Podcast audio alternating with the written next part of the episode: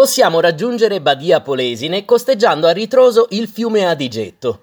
Un tempo canale navigabile molto trafficato, oggi è quasi in secca tra due sponde murate, unite da ponti in metallo del secolo scorso.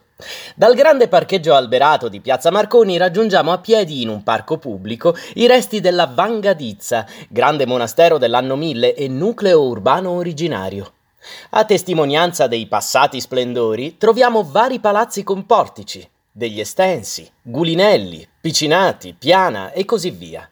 A Piazza Vittorio Emanuele II hanno sede il Comune, la Proloco e il Museo Civico.